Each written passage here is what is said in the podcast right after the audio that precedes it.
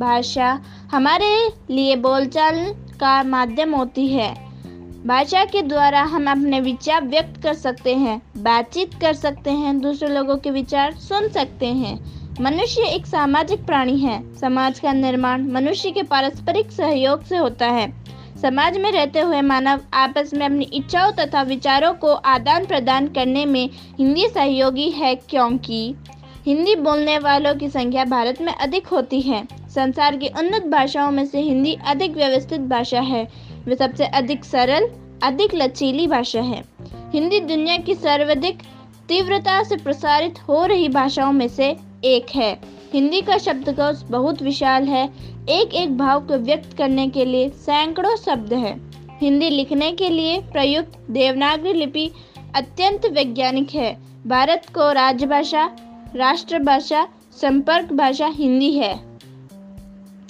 मधुमास की सुंदरता हिंदी में, कवि हृदयों की प्रसन्नता हिंदी में, सावन की सुषमा हिंदी में, बादल से शीतलता हिंदी में, मधु से प्रियता हिंदी में पुहपो से कोमलता हिंदी में, मकरंदों की मधुरता हिंदी में, घटाओं से रमणता हिंदी में, संस्कृति जिसकी जननी है हम सबकी जो लिखनी कथनी है दिनकर पंथ की वाणी है हम सबको प्यारी हिंदी है। हिंदी मेरा ईमान है हिंदी मेरी पहचान है। हिंदी का सम्मान देश का सम्मान है। जन जन को जो मिलाती है वह भाषा हिंदी है। पढ़ना है पढ़ना है सबको सिखाना है हिंदी भाषा को आगे बढ़ाना है। हिंदी भाषा का बढ़ावा दीजिए राष्ट्रभाषा का सम्मान कीजिए।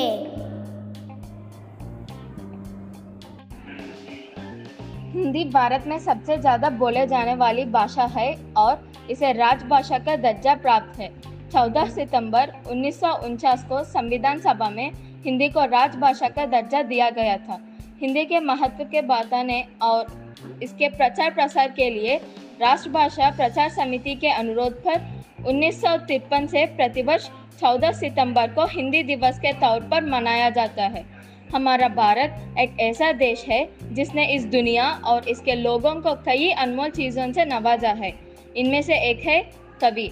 कभी ऐसे व्यक्ति होते हैं जो एक व्यक्ति और समाज पर काफ़ी गहरा असर डालता है। वो खुद के कविता के माध्यम से समाज का असली रूप सामने लाने में हमेशा प्रयास करते रहते हैं। भारतीय हिंदी महानतम कवियों ने हमें जीवन को सही तरीके से जीने की कला सिखाई है। आज 14 सितंबर, इस शुभ अवसर पर कुछ ऐसे ही कवियों को आपके लिए लेकर आए हैं। मन में नई चेतना और सोच जागृत करने के लिए चलिए जानते हैं ऐसे ही कुछ महान कवियों के जीवन के बारे में। तुलसीदास। गोस्वामी तुलसीदास हिंदी साहित्य के महान संत कवि थे। रामचरितमानस इनका गौरव ग्रंथ है। इन्हें आदि कवि रामायण के रचयिता महर्षि वाल्मीकि का अवतार भी माना जाता है। इसके बाद तुलसी द्वारा भक्ति काल की सुगुन भक्ति धारा को राम भक्ति शाखा के प्रतिनिधि कवि है। गोस्वामी तुलसीदास का जन्म राजापुर गाँव में हुआ था। उनके पिता का नाम आत्माराम और माता का नाम हुलसी देवी था। तुलसीदास की काव्य प्रतिभा का सबसे विशिष्ट पक्ष यह है कि ये समन्वयवादी थे। संक्षेप में, तुलसीदास एक विलक्षण प्रतिभा से संपन्न तथा लोकहित एवं समन्वय भाव से युक्त महाकवि थे। संक्षेप में, तुलसीदास एक समन्वय भाव से युक्त यह महाकवि थे। तुलसी मीठे बचन तो सुख उपजित चाहूँ, और बसीकरण एक मंत्र है परिहर बचन कठोर। मुखिया मुकु सो चाहिए कान पान कहो एक पालाई पोषित सकल अंग तुलसी साहित विवेक। धन्यवाद। आध्यात्मक कवि कबीरदास का जन्म वर्ष तेईस अट्ठानबे में हुआ था। इनके गुरु रामानंद थे कबीरदास ने हिंदी साहित्य के एक महान कवि ही नहीं, बल्कि विद्वान विचारक एवं समाज सुधारक भी थे। उन्होंने अपनी कल्पना शक्ति और सकारात्मक विचारों के माध्यम से कई रचनाएँ लिखी और भारतीय संस्कृति के महत्व को समझाया। भक्तिकाल के प्रमुख कवि कबीरदास जी ने अपने रचनाओं के माध्यम से लोगों को जीवन जीने का सही मार्ग समझाया। इसके अलावा उन्होंने अपनी समझ में प्रचलित जतिगत भेदभाव, ऊंच नीच आदि बुराइयों को दूर करने की कोशिश की हिंदी साहित्य को समुद्र बनाने में अपने महत्वपूर्ण योगदान दिया।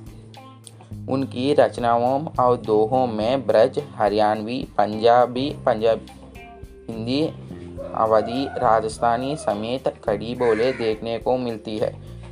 उनकी महान रचना बीजक में कविताओं की भरमार है, जो कबीर के धार्मिकता पर सामान्य विचार को स्पष्ट करता है। गुरु गोविंद दो कड़े काके लगों पाए। बलिहारी गुरु अपने जिन गोविंद दियो बताए। मीरा बाई मीरा बाई का जन्म सन चौदह सौ अट्ठानबे में पाली के कुड़की गाँव में रतन सिंह के घर में हुआ। ये बचपन से ही कृष्ण भक्ति में रुचि लेने लगी थी। मीरा का विवाह मेवाड़ के सिसौदिया राज परिवार में हुआ। उदयपुर के महाराजा भोजराज इनके पति थे। जो मेवाड़ के महाराणा संगा के पुत्र थे। पति की मृत्यु पर वे साधु संतों की संगति में हरिकीर्तन करते हुए अपना समय व्यतीत करने लगी। ये मंदिरों में जाकर वहाँ मौजूद कृष्ण भक्तों के सामने कृष्णा जी की मूर्ति के आगे नाचती रहती थी। मीरा का रहस्यवाद और भक्ति की निर्गुण मिश्रित सगुण पद्धति सर्वमान्य बनी। फग घूंगरू बाद मीरा नाची रे फग घूंगरू बाद मीरा नाची रे मैं तो मेरे नारायण की आप ही हो गई दासी रे लो कहे मीरा बई बावरी न्याता कहे कुलनासी रे विष का प्याला राणा जी बेजा पीवत मीरा हँसी रे मीरा के प्रभु गिरिधर नागर सहज मिले अविनाशी रे रहीम या अब्दुल रहीम खाने खाना एक मध्यकालीन कवि, सेनापति, प्रशासक, आश्रयदाता, दानवीर, कूटनीतिज्ञ, बहुभाषाविद, कालप्रेम एवं विद्वान थे। वे भारतीय सामाजिक संस्कृति के अन्याय आर्धक तथा सभी सांप्रदायों के प्रति समाधार भाव के सत्यनिष्ठ साधक थे। वे एक ही साथ कलम और तलवार की धनी थे और मानव प्रेम के सूत्रधार थे। जन्म से एक मुसलमान होते हुए भी हिंदू जीवन के अंतर्मन में बैठकर रहीम ने जो मार्मिक तथ्य अंकित किए थे, उनकी विशाल हृदयता का परिचय देती है। रहीम का जन्म सन चौदह लाहौर में हुआ था। रहीम के पिता बैरम का तेरह वर्षीय अकबर शिक्षक तथा अभिभावक थे। अकबर ने समय की सर्वोच्च उपाधि में राज्य से रहीम को विभूषित किया। अकबर ने रहीम को खाने, ये खाना की उपाधि से सम्मानित किया। रहीम ने आबादी और ब्रजभाषा दोनों में ही कविता की है, जो सरल स्वाभाविक और प्रवाहपूर्ण है। उनके काव्यों में श्रृंगार शांति तथा हास्य रस मिलते हैं। दोहे और सोरठा बरवय कवित और सवैया उनके प्रिय छंद है। रहीमन दागा प्रेम का मत तोड़े, चटकाए, टूटे पे फिर ना जुरे जुरे गाट पर जाए सूरदास सूर्यदास का जन्म चौदह सौ अठहत्तर ईस्वी में रोणकता क्षेत्र में हुआ। वह बहुत विद्वान थे। साहित्य लहरी सूर्यदास लिखी रचना सूरसागर जो सूर्यदास की प्रसिद्ध रचना है, जिसमें सवा लाख पद संग्रहित थे। सूरसागर का मुख्य विषय श्री कृष्ण की लीलाओं का गान कर रहा है। साहित्य लहरी जिसमें उनके कूटपद संकलित है। नल दमयंती ब्याहले, इनकी अन्य रचनाएँ हैं। सूर ने वात्सल्य, श्रृंगार और शांत रसों को मुख्य रूप से अपनाया है। सूर ने अपनी कल्पना और प्रतिभा के सहारे कृष्ण के बाल्य रूप का अति सुंदर, सरस, सजीव और मनोवैज्ञानिक वर्णन किया है, जो कोमलकांत पदावली, भावानुकूल चयन, सार्थक अलंकार योजना, धारावाही प्रवाह संगीतात्मकता एवं सजीवता सूर्य की भाषा में है। उसे देखकर तो यही कहना पड़ता है कि सूर्य ने ही सर्वप्रथम ब्रजभाषा को साहित्य रूप दिया है। हर हिंदुस्तानी के दिल में बसती हिंदी भाषा है। हर भाषा से प्यारी हमको लगती हिंदी भाषा है। हर हिंदुस्तानी के दिल में बसती हिंदी भाषा है। हर भाषा से प्यारी हमको लगती हिंदी भाषा है। भाव कोई भी हो मन का, हर भाव प्रकट हो जाता है। जब बोले हिंदी भाषा, हर मन प्रसन्न हो जाता है। भाव कोई भी हो मन का, हर भाव प्रकट हो जाता है। जब बोले हिंदी भाषा, हर मन प्रसन्न हो जाता है। भाषा ये तो और भी है पर उनमें हिंदी सी बात नहीं, ये सरल सहज सी भाषा है। ऐसी भाषा कोई और नहीं। भाषाएँ तो और भी है, पर उनमें हिंदी सी बात नहीं। ये सरल सहज सी भाषा है, ऐसी भाषा कोई और नहीं। धनपत राय श्रीवास्तव, जो प्रेमचंद नाम से जाना जाता है। वो हिंदी और उर्दू के सर्वाधिक लोकप्रिय उपन्यासकार, कहानीकार एवं विचारक थे। उन्होंने सेवा सदन, प्रेम श्रम, रंगभूमि, निर्मला गबन, कर्मभूमि, गोदान आदि लगभग डेढ़ दर्जन उपन्यास तथा कफन उसकी रात, पंच परमेश्वर बड़े घर की बेटी, बूढ़ी काकी, दो बैलों की कथा आदि 300 से अधिक कहानियाँ लिखे। उन्होंने हिंदी समाचार पत्र, जागरण तथा साहित्यिक पत्रिका हंस का संपादन और प्रकाशन भी किया। आदर्श नामक यथार्थवाद उनके साहित्य के मुख्य विशेषता है। हिंदी कहानी यथा उपन्यास के क्षेत्र में 1918 से 1936 तक के कालकांड को प्रेमचंद युग कहा जाता है। प्रेमचंद आरंभ में नवाब राय के नाम से उर्दू में लिखते थे। प्रेमचंद, ख्वाहिश नहीं मुझे मशहूर होने की। आप मुझे पहचानते हो, बस इतना ही काफ़ी है।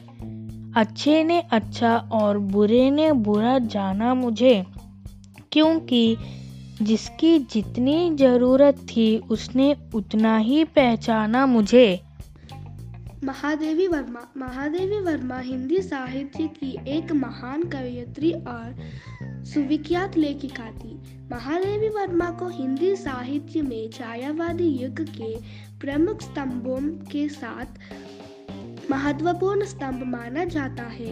ये एक महान कवयित्री होने के साथ साथ बेहतरीन गद्य लेखिका के रूप में भी जानी जाती है। महाकवि सूर्यकांत त्रिपाठी निराला ने उन्हें हिंदी के विशाल मंदिर की सरस्वती कहा था। इन्होंने सुविख्यात लेखिका के साथ ही वे एक महान समाज सुधारक भी थी। महादेवी वर्मा जी ने महिलाओं को समाज में उनका अधिकार दिलवाने और उचित आधार सम्मान दिलवाने के लिए कई महत्वपूर्ण और क्रांतिकारी कदम उठाए थे। इन्होंने ब्रज भाषा में भी कुछ कविताएँ लिखी। फिर तत्कालीन कड़ीबोली की कविता से प्रभावित होकर कड़ीबोली में रोला और हरिगीति का छंदों में कार्य लिखना प्रारंभ किया। उनके प्रसिद्ध कविता संग्रह निहार, रश्मि, नीरजा और साँझ गीत है। महादेवी वर्मा आज़ादी के बाद 1942 में उत्तर प्रदेश विधानसभा विधानसभा परिषद की सदस्य बनी। उन्हें उन्नीस सौ छप्पन में साहित्य सेवा के लिए प्रथम भूषण की उपाधि से अलंकृत किया गया। आदि आई ज़ोर शोर से डाली टूटी है जकोर से। उड़, उड़ा दोमला बेचारी का किससे अपनी बात कहेगी? अब यह चिड़िया कहाँ रहेगी? धन्यवाद। माइकल शरण गुप्त राष्ट्र कवि माइकल शरण गुप्त हिंदी के प्रसिद्ध कवि थे। हिंदी साहित्य के इतिहास में वे खड़ी बोली के प्रथम महत्वपूर्ण कवि है उन्हें साहित्य जगत में धदा नाम से संबोधित किया जाता था उनकी कृति भारत भारती भारत के स्वतंत्र संग्राम के समय में काफ़ी प्रभावशाली सिद्ध हुई थी और इसी कारण महात्मा गांधी ने उन्हें राष्ट्र कवि की पदवी भी दी थी उनकी जयंती तीन अगस्त को हर वर्ष कवि दिवस के रूप में मनाया जाता है। सन उन्नीस में भारत सरकार ने उन्हें पद्म भूषण से सम्मानित किया। मैथिल चरण गुप्त का जन्म तीन अगस्त में पिता सेठ रामचरण कंकने और माता काशीबाई उत्तर प्रदेश में झांसी के पास चिरगांव में हुआ। जयद्रथ वध साकेत, उर्मिला, यशोधरा, भारत भारती, पंचवटी राज प्रजा आदि उनकी कृतियाँ है। नर हो ना निराशा करो मन को। कुछ काम करो, कुछ काम करो। जग में रहकर कुछ नाम करो। यह जन्म हुआ कि अब तो आओ। समझो जिसमें यह व्यर्थ न हो। कुछ तो उपयुक्त करो तन को। नर हो न निराशा करो मन को। धन्यवाद। सुभद्र कुमारी चौहान का जन्म इलाहाबाद ज़िले के निघालपुर गाँव में 16 अगस्त 1904 में हुआ था। उनके पिता का नाम ठाकुर रामनाथ सिंह थे सुभद्र कुमारी चौहान प्रतिष्ठित भारतीय कवियत्री थी, जिनकी रचनाएँ हमें भावनात्मक रूप से प्रभावित करती है। उनकी सबसे प्रसिद्ध रचना झांसी की रानी है, जिसमें झांसी की रानी लक्ष्मीबाई के जीवन का वर्णन किया गया था। पूरे हिंदी साहित्य में यह कविता भारत के लोगों द्वारा सबसे ज़्यादा सुनाई और गाई जाती है। उनकी अन्य प्रसिद्ध रचनाएँ है। अनोखा दान, आराधना, प्रतीक्षा, टुकड़ा दो या प्यार करो, मुकुल, त्रिधारा आदि। 1921 में गांधी जी के असहयोग आंदोलन में भाग लेने वाली प्रथम महिला थी। वह दो बार जेल भी गई थी और वह नागपुर की अदालत में गिरफ़्तार होने वाली देश की प्रथम सत्याग्रही महिला भी थी। टोपी रानी मारा काट कर चलती बनी सैन्य के पार, किंतु सामने नाला आया था।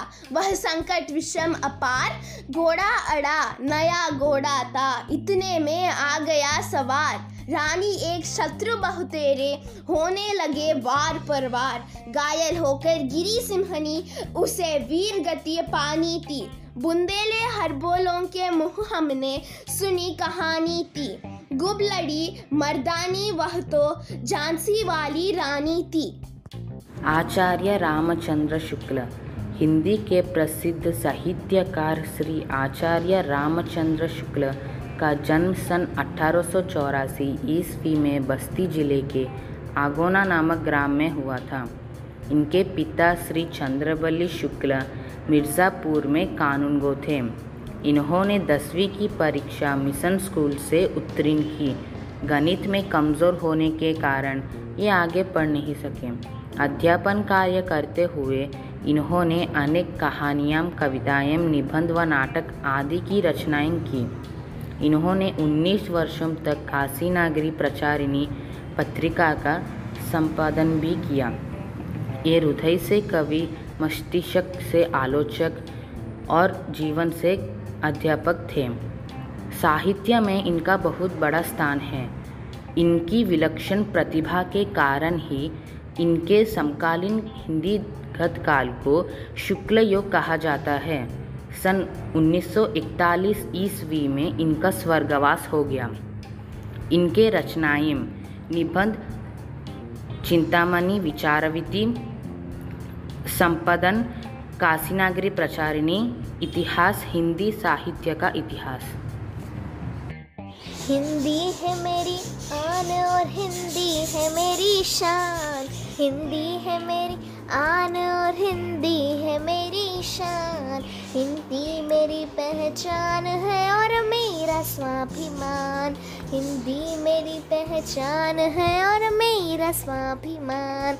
जिस देश की मिट्टी में है हमने जन्म लिया, उस देश की भाषा से है परहेज क्यों किया? जिस देश की मिट्टी में है हमने जन्म लिया उस देश की भाषा से है परहेज क्यों किया?